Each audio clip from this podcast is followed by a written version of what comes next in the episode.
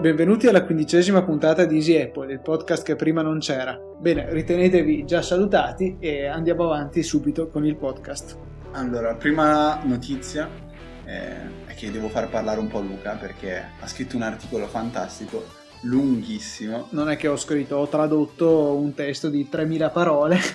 Vabbè, mi... è comunque un bello scrivere, eh, tradotto praticamente ehm, allora, diciamo come è andata bene la storia. Io ero in treno, leggo un tweet di un, eh, svilupp- uno sviluppatore di, di Siria che dice di andare a leggere i commenti di un determinato blog, che c'è Saurik che ha detto delle cose importanti sulla nuova versione di Cydia 1.1. In un breve commento da poche pagine. Insomma. Sì, esatto, cioè saranno state 3.000-4.000 parole di In italiano di sono appena meno di 3.000 come l'ho tradotto io. Allora io in treno ho detto Luca non possiamo farci, per... non possiamo farci scappare questa occasione, dobbiamo assolutamente leggerlo e vedere un po' cosa fare. Eh, il buon Luca, essendo un fantastico eh, poliglotta, Esatto. Sa parlare bene l'inglese, allora ha preso e è partito per la tangente, ha tradotto tutto il testo. Sì, all'inizio volevo tradurlo in latino, ma dopo ho pensato che esatto, non era molto sì, utile. No, esatto. Forse è meglio così, io intanto continuo a ripetere la parola esatto a esatto, manetta. Esatto, esatto. Esattamente, ok. E eh, ha fatto questo articolo fantastico in cui eh, Saurik ha spiegato, ha, diciamo, si è fatto delle domande e ha risposto a... Eh, no, ma non è che si è fatto delle domande, ha raccolto le domande più frequenti che gli facevano... Eh, sì, sì, nel senso non è che si è messo a rispondere personalmente delle domande che gli venivano fatte durante, nei commenti, ma ha raccolto un po' queste domande frequenti e ha risposto. Quindi facciamo così, io faccio finta di chiedere a Luca e Luca farà un po' il Sauric della nostra esatto, questione. Sì, eh, l'articolo comunque lo trovate sul nostro sito easyapple.org e potete scaricarlo anche come PDF e come EPUB, che, cioè il formato degli ebook che potete tranquillamente mettervelo sul vostro dispositivo mobile. Sfogliarvelo, c'è una pagina eh, un po' di testo, una pagina, una foto di Luca esatto. che, che sorride. Ci sono varie foto di me, naturalmente. Quindi io ti chiedo, caro J. Luca Freeman, eh, perché non ci metti questo maledetto multitasking in Sidia che tutti vogliamo? Avete rotto? No. Eh, la risposta di Sauric è stata che eh, non è possibile perché la Springboard, che è il processo che gestisce la grafica dei nostri iPhone, è in esecuzione come utente mobile, che è un utente normale nel sistema eh, operativo di Apple, mentre invece Cydia per fare tutto quello che fa ha bisogno di essere eh, eseguito come utente root, l'utente amministratore che ha la possibilità di eh, fare tutte le operazioni sul sistema senza dover rendere conto a nessuno, se vogliamo dirla in questo modo. Ha tutti i privilegi di più alto livello e quindi non è possibile che sia un utente eh, di livello più basso, come per l'appunto mobile, a mandarlo in background oppure a richiamarlo dal background. Quindi è abbastanza difficile. C'è chi gli proponeva a Sauric di eh, far eseguire solo diciamo, una specie di backend di Cydia come root e l'interfaccia grafica come mobile, ma qui andremmo a rovinare eh, o comunque peggiorare la velocità del programma e per cui c'è Sauric che sta studiando qualcosa insomma. Sì, però almeno eh, il mobile substrate ci, ci, ci, piacerebbe averlo attivo perché, per esempio, attivare o disattivare il wifi eh, durante la, diciamo, l'utilizzo di Cydia potrebbe risultare utile quando, per esempio, eh, la connessione wifi è troppo lenta, dobbiamo usufruire di quella 3G. Perché non è possibile fare anche questo? Non è possibile proprio sempre per questi problemi di permessi. Ehm, tutte le estensioni del mobile substrate, tra cui SB settings che usiamo appunto per questo, non sono pensate per essere eseguite come root. E appunto mentre si è in esecuzione si ritroverebbero anche loro come root. Per questo vengono disattivate perché potrebbero incasinarsi un attimino i permessi potrebbero appunto trovarsi dei file di impostazioni o simili che sono di proprietà dell'utente root mentre invece l'utente mobile, che è quello con cui sono eseguiti normalmente questi processi, non avrebbe la possibilità di scriverli o addirittura anche di leggerli, quindi ci ritroveremo con un iPhone, eh, non dico inutilizzabile, ma con seri problemi. E eh, si sta cercando di eh, risolvere questo problema, almeno per quanto riguarda eh, i pezzi grossi, come li chiama Sauric, cioè Activator, che è quello che richiama SB Settings, Lib Status Bar, che aggiunge elementi di notifica sulla status bar, e Simulated Key Events, la pressione di tasti simulate, che servono appunto tutto quanto per gestire SB Settings e compagnia bella. Invece questo benedetto backup che eh, si, si, diceva sarebbe stato introdotto anche grazie all'acquisizione di Rock, che era l'altra piattaforma eh, sviluppata parallelamente da altri sviluppatori. Il problema è che Cydia ha un bacino di utenza che è enorme, veramente enorme, e quindi tutte delle soluzioni che apparentemente sono semplici creano dei problemi eh, quando vengono usate da tutti questi utenti, perché chiaramente ci vogliono dei server adeguati a reggere il carico che viene imposto dall'utenza di Cydia. Per cui ehm, ci si sta ancora lavorando perché bisogna riuscire a, a, a scalare bene queste soluzioni. Sen- invece, senza che costino un'enormità insomma. Invece giusto per stringere questo Cydia 1.1 eh, è stato detto che sarà tanto più veloce. Eh, sono stati mostrati anche dei video. Eh, se non sbaglio l'ha mostrato CH Pound ne ha parlato ehm, Chronic ne ha parlato anche Ryan Petri che ha detto che sarà tanto tanto più veloce è una cosa diciamo, che ci aspettiamo tutti.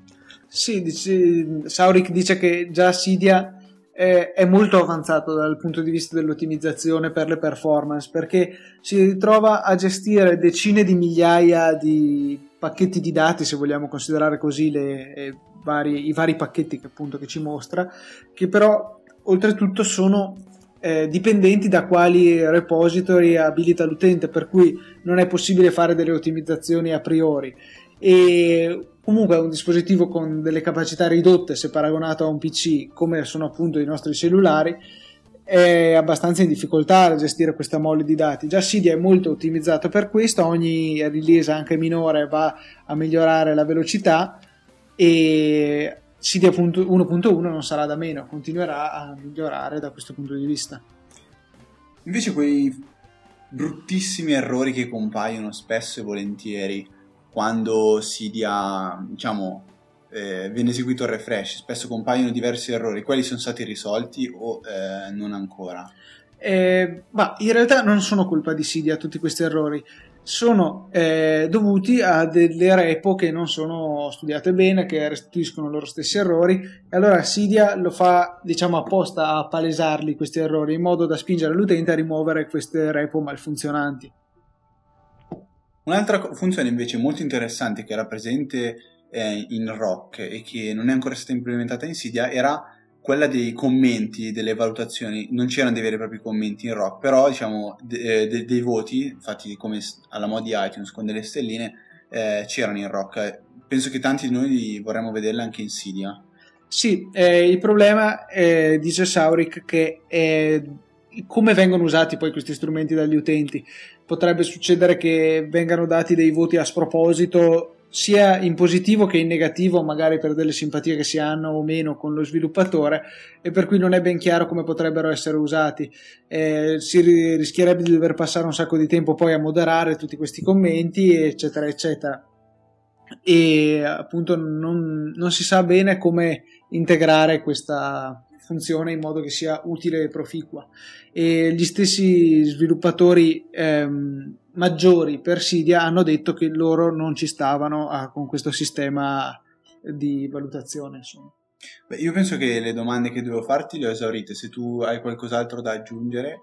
Eh... Ma sì, ci sono molte altre robe in questa traduzione eh. che ho fatto, però ehm, sarebbe opportuno che ve lo leggiate perché cioè, ci metterei un tot a leggervelo tutto quanto e se gestite blog, siti vari relativi alla Apple, liberissimi di prelevare la traduzione, basta solo che mettiate un bel link a Easy Apple e diate credito a me Luca Zorzi per la traduzione perché fidatevi che è stato un lavoraccio veramente di un certo livello tradurre tutto questo. Esatto, io ringrazio, ringrazio Luca, ringraziamo tutti, eh, Luca che lo farete anche voi sicuramente, magari lasciategli un commentino che lui si sente contento. Sì, ecco, non so, magari fate una insegna, una statua, qualcosa da mettere in, nella piazza centrale della vostra città. Non chiedo di più, insomma. Eh, no, ma assolutamente, come fai a chiedere un pochettino di più? Eh, invece sempre, vabbè, cambiando un po' argomento, ma restando in tema jailbreak, vorrei fare una precisazione, o meglio, eh, riportare sempre una, una, notizia, anche se non è una vera notizia, ma è un'informazione voglio diffondere, molto, molto bella, che ha scritto Chronic, che è il eh, membro fondatore del Chronic Dev Team, uno dei due principali team di, di jailbreaker, di hacker, eh, che ha detto ha voluto diciamo, riconfermare che il jailbreak non può essere collegato direttamente con la pirateria di applicazioni. C'è chi sostiene che la maggior parte della gente esegue il jailbreak solo per eh, installare pirat- applicazioni piratate. Questo non è assolutamente vero, eh, o meglio, non è del tutto vero, perché Chronic ci ha fatto notare tramite un tweet che eh, piratare, o meglio, installare un'applicazione pirata, o meglio, craccata, è una cosa che non richiede assolutamente, eh, o meglio, che non richiede obbligatoriamente la, il jailbreak sul proprio dispositivo iOS. Infatti lui spiega, è semplicissimo. Per eh, far, far eseguire un'applicazione craccata senza il jailbreak bastano tre passaggi. Il primo è quello di ottenere una copia dell'applicazione decriptata o per meglio dire craccata sec- il secondo passo è quello di firmare questa applicazione scaricata eh, con il certificato da sviluppatore vostro o di un vostro amico. Che si può acquistare da Apple pagando semplicemente. Facevamo prima due conti e Luca, un, eh, un, diciamo, la licenza da sviluppatore costa 80, 80, euro 80 euro all'anno e si possono, se non sbaglio, eh, legare all'account un massimo di 10 dispositivi, quindi 80 diviso 10, 8 euro. 8 euro all'anno sono. A questo punto abbiamo un'applicazione craccata che però è stata firmata con una licenza da sviluppatore del tutto regolare, basta a questo punto eh, fare un, un, drag dentro iTunes, quindi trascinare l'applicazione in iTunes, sincronizzare e avremo la nostra applicazione craccata. Eh, questo sottolinea che il jailbreak non è le applicazioni piratate, o meglio, è vero che è possibile senza particolari sforzi ottenere le applicazioni piratate da un dispositivo jailbroken, però non è lo scopo principale del jailbreak. Direi. Giusto, sì, questo era quello che ci premeva diciamo, farvi sapere. Esatto. Ve lo dobbiamo buttare così. Eh, penso che però da, sì, da anche dire... perché spesso la gente va a piratare delle applicazioni che costano 80 centesimi che è veramente una cosa da pezzenti perché dai ditemi che non avete 80 centesimi da spendere in un'applicazione.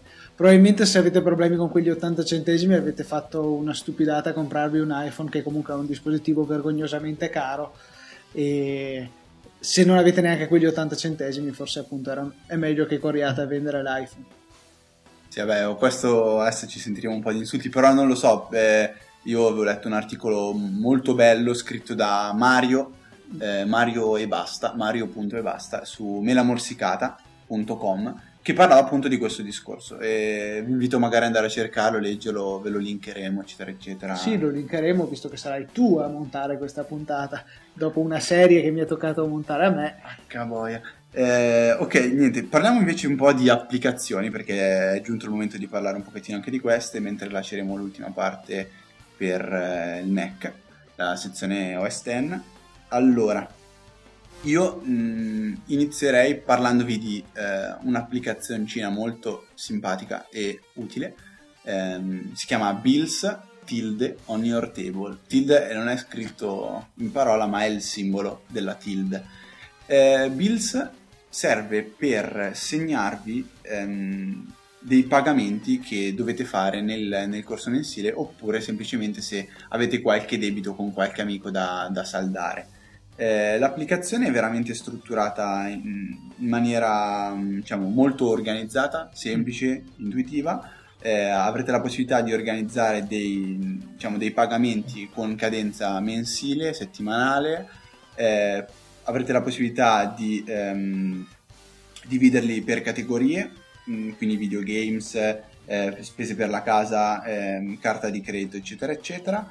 Potrete appunto dargli una scadenza, eh, avrete la possibilità di vedere, ehm, o meglio, di mettere delle, degli, degli, avvisi sonori per delle memo, delle, vi, notifiche. delle notifiche che vi permetteranno di non, non dimenticarvi di, di pagare magari, Qualcuno? non so, quei, quei 3 euro che vi ha prestato il vostro amico per giocare a calcetto, io... Eh, esatto, potete... sono, sono quelle cose che poi magari uno si dimentica, non, non sono mai belle da vedere. Eh, avrete infine una, un, una, pagina in cui saranno riassunte tutte le statistiche, quindi tutti i pagamenti che avete già effettuato e quelli che invece dovete ancora effettuare, anche qui divisi per categorie. E ultimo, ma non meno importante, la possibilità di sincronizzare eh, la, il vostro account, quindi con i vostri dati, eh, con, con, un server, quindi col vostro account. È possibile anche esportare un backup, inviarlo via mail? Questo viene fatto tranquillamente eh, tramite, cioè è un, è un, aggiornamento che si fa on the cloud con per esempio eh, il vostro iPad, perché esiste anche la versione per iPad di questa applicazione, che ricordo è, è stata sviluppata dagli stessi eh, dev di Money Book Up di cui ci avevi parlato tu qualche puntata fa, che era un'applicazione cui, da cui ormai sono diventato dipendente per gestire le spese. Tracciare le proprie spese. Sì, più che i debiti, proprio le spese vengono segnate. Diciamo che fanno una bella coppia queste esatto. applicazioni. Ma eh, forse non è... Cioè, è possibile per me dire esporta questi pagamenti, queste, questi debiti e inviali a un amico? Magari te provi adesso intanto e dopo. Questa è una funzione sinceramente che non ho mai cercato perché non, non, ho, non ho, pensato se, se questa cosa... No, perché avevo pensato che potremmo per dire mettere a disposizione di tutti i nostri ascoltatori un bel backup già pronto da inserire nella propria applicazione dove ricorda di pagare 100, 200, 1000 euro al mese a Easy Apple che mi sembra no, minimo diciamo per i servizi. No, beh, una cosa che non ho detto che è interessante è la possibilità comunque di bloccare il tutto con una password in modo che occhi indiscreti non vadano a vedere per cosa spendiamo i nostri non so, soldi. tipo Luca che ha qui un 53 euro per nightclub, eh, se li becca eh, la sua, non diciamo cosa, sono botte. Esatto, ma poi eh, per esempio anche quando Federico va a comprarsi tonnellate di film porno, è brutto vederlo lì perché si deve sempre far prestare i soldi, è brutto che eh, sia questo davanti agli occhi discreti insomma. Parlaci un po' di Instagram così Ecco, Instagram è, forse scado un po' nella banalità con questa applicazione, però devo dire che è davvero simpatica. È una sorta di Twitter in cui si condividono le immagini. Solo le immagini. Solo le immagini con eventualmente commenti, si può mettere mi piace alle, alle, foto che spesso direi che sono più che dovuti. Cioè hanno preso Facebook, la parte migliore di Facebook e hanno detto facciamo un Facciamo Instagram. No, è molto più artistico di Facebook, quindi non è che va a pubblicare tutte le sue vacanze. No, esatto, ti viene la foto bella, la foto artistica e la metti su Instagram. Eh, io tipo quando vado a sciare mi capita spesso di fare delle belle foto e le pubblico su Instagram per esempio. Te fai le foto allo stramaledetto cane, per te e tuo fratello, non se ne può più. Credo che sia il cane più fotografato di Facebook. Vabbè, allora facciamo, facciamoci un po' di pubblicità. Luca TNT, vabbè, ma me lo sapete. Se volete invece seguire il cane, eh, dovete cercare Ciorchino, il nome, vabbè, vi spiegherò magari tra qualche anno perché è così Ciorchino con la K. C-I-O-R-K-I-N-O e mentre io sono... Che è tuo fratello, esatto. Che è mio fratello, esatto. E, esatto, tanto per dire un'altra esatto, volta. assolutamente. Mentre se proprio, proprio ci tenete a, a, vedere anche le mie foto, che saranno praticamente 99 su 100 di prodotti Apple, esatto. eh, FK Bit 91. Fuck Bit 91. No, e, no, niente, poi guardate un po' sull'account di Luca che segue tanta bella... Tanta eh, bella gente Esatto, beh, spero che voi siete in tanti uomini. No, scherzo, dai, anche voi donne ci sarà. Cioè, vi posterò delle foto di Fe- Luca. Esatto, no, no, Federico. costume di Federico, tutti i suoi amici pompati dalla dubbia identità sessuale potrà venire. e, bene. Eh, lasciando lo svago, parliamo di un'altra di applicazione studio, di lavoro. Di studi, di lavoro, di sudore, grande fatica. Eh, perché penso che molti di voi che ci ascoltate magari avete impegni scolastici, universitari, universitari o liceali principalmente, se, se fate le medie avete l'iPhone, eh, eh cioè, ringraziate i vostri genitori esatto. e scaricate iStudiez Pro che è la migliore applicazione in assoluto per gestire i propri impegni. Quindi con iStudiez Pro potrete ehm, organizzare eh, le vostre lezioni, eh, bellissime, soprattutto per gli universitari perché potrete dargli il tipo di lezione, sia che sia una lezione, un'esercitazione, un laboratorio, eh, potete dire che professore ve la farà. Potrete, Mettere la foto del potrete avere un, professore. un catalogo di tutti i professori con eh, le email, senza stare a aggiungere magari nei vostri contatti il professore e la sua mail, potrete aggiungerlo solo in iStudies Pro, quindi professore, eh, la, diciamo, come si dice, eh, gli L'iconcina studi del che ha, che, corso. ha fatto, che ha fatto il professore, magari la sua mail, iconcina del corso, Che tu l'aula. ami, tipo il quello nostro di metallurgia, lui ha messo un omino che spala. Eh vabbè, ma perché mi dà l'idea di uno che lavora? Vabbè. Eh, vabbè, potete organizzarvelo così in modo settimanale, potrete, molto, molto utile, magari vi si annulla soltanto una lezione un giorno, potrete annullarla o modificarla, segnarvi periodo di vacanza, i semestri, naturalmente tutto diviso per semestri, per corsi, eh, potrete aggiungere, come ho già detto, le vacanze, compiti da fare, esami, eh, tutto questo fatto vera- veramente organizzato benissimo. Eh, fan- quello che diceva prima Luca di Bills esiste per iStudies Pro, cioè potrete eh, inviare tramite email una copia di backup dei vostri dati. Quindi Io, per esempio, ho lasciato a Federico fare il lavoraccio, dopodiché mi sono trovato tutto già bello pronto. con una semplice mail, una volta arrivata su iPhone o iPad, cliccate sull'allegato, vi apre in automatico iStudies Pro e eh, vi, vi aggiunge tutti i dati che sono stati fatti da- dal vostro amico o in precedenza. Poi Siete guarda, curiosi? Ci manda- lasciate un commento qua sotto, noi vi mandiamo il nostro, Il nostro orario. orario. Sarà utilissimo a tutti voi. E boh, se poi utilizzate Studies Pro e magari conoscete già questa funzione, io vi, vi sparo una bella chicca. Se utilizzate Gmail, andate in Gmail e vi attivate un bel filtro su tutte queste applicazioni che vi metterà eh, tutte le copie di backup magari in una cartella chiamata appunto iStudies Pro in modo che potrete avere tutte le copie di backup organizzate eh, all'interno di una cartella nella vostra posta senza doverle cercare di volta in volta. Eh, a fianco a questa versione di iStudies Pro esiste quella per Mac che però non vedo, non, non- non mi sembra troppo necessaria, visto che comunque già quella di iStudies Pro per iOS è compatibile eh, sia per iPhone sia per iPad, cioè una versione universale. Quella per Mac costa 7,99 euro, quindi 8 euro, e sostanzialmente racchiude le stesse funzioni di quella per iPhone. Probabilmente qui sta la possibilità di esportare a sua volta i dati verso quelle per dispositivi Sì, mobili, per sì, cui sì, potete molto più comodamente farlo sulla tastiera del computer invece che sull'iPhone, che comunque ha uno schermo relativamente piccolo e può non essere ideale per l'inserimento di tutti questi dati, soprattutto se vi trovate a farlo magari in corso d'opera che avete tanti dati da inserire. E- però devo fare un ultimo appunto, ahimè, eh, una cosa non bella. Cioè, esiste una funzione di Cloud Sync per iStudies Pro che però per quanto io abbia provato a usarla in ogni modo funziona malissimo, spesso mi ha cancellato tutti i dati, ma naturalmente col backup di mail ho eh, ripristinato tutto. Eh, dovrebbe fare un sync on the cloud tra iPad, iPhone e Mac. Eh, ahimè, funziona malissimo. Ho provato a contattare anche gli sviluppatori, ma non mi hanno ancora risposto purtroppo. Eh, io vi sconsiglio di utilizzare questa funzione Anche perché ve la, ma- ve la automandate via email e risolvete il problema.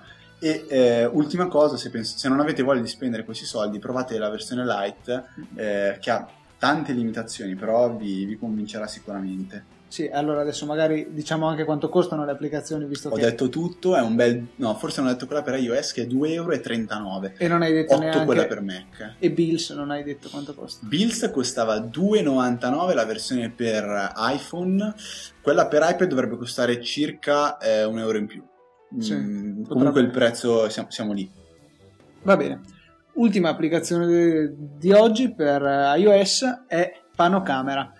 È un'applicazione che serve per eseguire foto panoramiche sfruttando il giroscopio integrato nei più recenti dispositivi, quindi eh, permette all'applicazione di capire molto chiaramente come è orientato il vostro dispositivo, specialmente perché si abbina anche alla bussola, per cui riesce davvero ad avere un posizionamento preciso. Come funziona l'applicazione? Ci viene aperta eh, l'applicazione stessa e in un riquadro compare l'immagine inquadrata dalla fotocamera.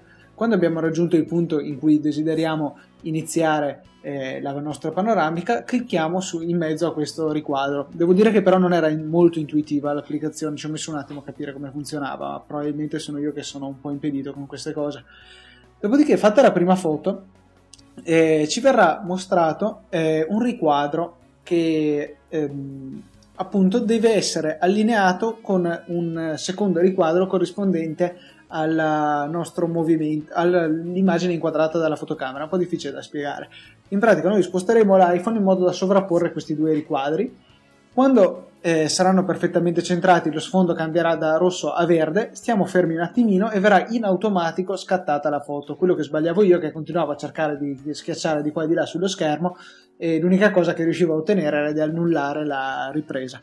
Una volta fatto un angolo soddisfacente, eh, riprese tutte le parti che volete appunto con questo sistema, cioè centrando i due rettangoli aspettando che venga scattata la foto, potete confermare gli scatti eseguiti e ci vorrà un po' perché la foto venga elaborata e può venire visualizzata poi in due modi.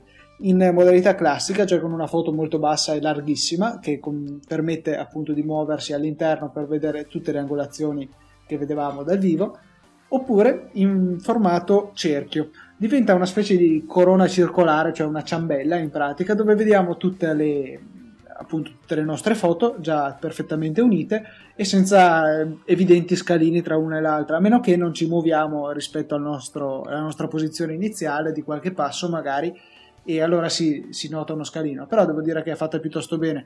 Ve ne posterò una foto che ho fatto io in cima alla marmolada domenica, che però appunto ha uno scalino a un certo punto perché per evitare della gente che si era messa giustamente in mezzo a dove dovevo riprendere ho dovuto fare qualche passo e allora lì si vede un certo scalino ma nel resto della foto no. 79 centesimi veramente ben spesi. Spendeteli, dai. Eh beh, mi ha, mi, ha conv- mi, ha, mi, ha convinto, mi ha convinto anche Luca. Questa è la prima volta che la sento. E... Dai, adesso faccio un video, eh, riprenderò lo schermo che registra e tu che vai a comprarla adesso. No, dai, ci, ci si intasa la connessione, però dopo la comprerò. Attenzione, si smentisce subito da solo. E... Ti boh. consento di non fare brutte figure diverse. La tua, Grazie, Luca. La tua tirchiaggine. No. Ma stai zitto. Ehm, di cosa parliamo? Eh, sì, io volevo parlarvi di Text Freak, ma ve ne parlo la prossima volta. Eh, intanto vi lascio questa mezza curiosità magari mi insulterete la prossima puntata, però Beh, questo è probabile. ve ne parlerò magari un pochettino dopo averla Guarda provata. Nel periodo in cui tu non c'eri su Twitter, io dovevo continuare, c'era gente che continuava a insultarti. Per un po' era divertente, poi dicevo, dai, smettetela, poverino, non potete insultarlo tutto il giorno. Che senso nel periodo in cui non c'eri su Twitter? C'è stato un periodo che tu hai detto, basta, è, è morto io Trava e adesso... Tuttora è morto. Io Trava è morto. Ogni tanto però vieni a vedere almeno dall'account di Apple. Sì, solo succede. per farmi un po' i cavoli tuoi perché so che scrivi quelle vaccate. eh, bo- Mac, Mac. Mac eh, due cose. Come, come applicazione, eh, quella che avevo visto la, la recensita saggiamente, tu poi mi hai detto che già la usavi, si chiama Tinker Tool, vi permette di ehm, attivare diverse impostazioni segrete nascoste in, eh, in OS X, eh, per esempio la visione X-ray delle, delle, cartelle tramite Quick Look, oppure un nuovo tipo di, ehm, diciamo, di, di, abbassamento delle finestre che si chiama risucchio, mentre normalmente c'è scala e genio, di minimizzazione, esatto. Esiste anche questo nuovo metodo chiamato risucchio che però è nascosto in OS X. Eh, comunque eh, una cosa importante che sottolineano anche gli sviluppatori che non va assolutamente ad aggiungere nessuna funzione esterna, quindi non c'è il rischio di compromettere la stabilità eccetera eccetera. Vengono assolutamente attivate delle funzioni native ma nascoste eh, da, dalle impostazioni di default, quindi niente di esagerato. Se invece volete andare sul pesante, quindi un'applicazione che fa stesso, la stessa funzione ma è molto molto più avanzata, eh, si chiama Secrets, va a integrarsi nel pannello di controllo delle preferenze di sistema e questa però eh, ha 3 miliardi, 3 miliardi, di voci da, da, poter attivare e modificare. Eh, saltate le applicazioni, diciamo, spendo un minuto per raccontarvi un po' di una cosa molto bella, cioè ehm, io avendo MacBook e Mac, iMac e MacBook Pro eh, spesso mi ritrovo con dover, il fatto di dover trasferire file magari da un dispositivo, da, un, da una macchina all'altra.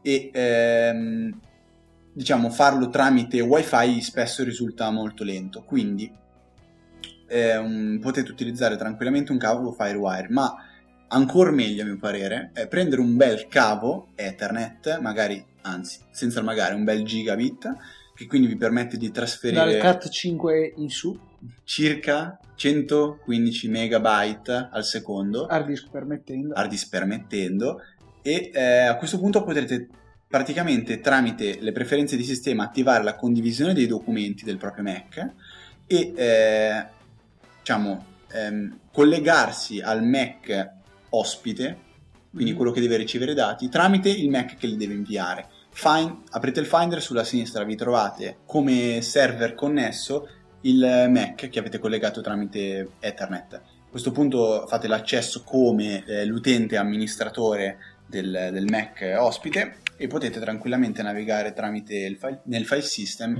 e trasferire tutti i file che, che volete. Eh, altra funzione molto interessante che io utilizzo abbastanza spesso è quello di poter condividere lo schermo da un Mac all'altro e quindi magari, eh, o meglio, senza magari, utilizzare il vostro MacBook Pro che potrebbe essere più performante del vostro iMac, come nel mio caso, cioè che mi ritrovo ad avere l'SSD sul, sul portatile mentre sul fisso un, un disco normale da, da un tera. Eh, e quindi proprio utilizzando Magic Mouse e tastiera Bluetooth del, del mio iMac però su, ehm, diciamo, sfruttando però la macchina eh, portatile. Cioè usi l'iMac sostanzialmente come schermo. Sì, uso esatto, stessa cosa che si potrebbe fare con il cavo DisplayPort to DisplayPort, che però viene prodotto, voi l'ho trovato soltanto della Belkin a un prezzo di 30 euro e non, ho fatto abbastanza fatica a trovarlo in giro sinceramente. Eh, mi ricordo che l'aveva detto anche saggiamente. Comunque, boh, niente, soltanto una cosa utile da usare. Potete farlo anche via wifi, però la velocità è, è Pessima, pessima, no, no, è, è, inutilizzabile. Con il wireless N si arriva a un 5 MB al secondo, forse anche più con, con, i migliori punti di accesso, ma comunque non è paragonabile a 115 MB al secondo. E li lasciamo così ci... Sono appena arrivati dei prodotti che vi recensiremo nella prossima puntata di Easy Apple o quella dopo ancora, vediamo eh, quanto tempo ci, ci verrà richiesto per esaminare questi prodotti magari e... anche con qualche bel video. Vi ricordiamo il nostro canale su YouTube, Easy Apple It, dove trovate delle belle cose interessanti e in arrivo anche ulteriori contenuti. Quindi lunga vita e prosperità. Ciao e alla prossima puntata. Ciao ragazzi.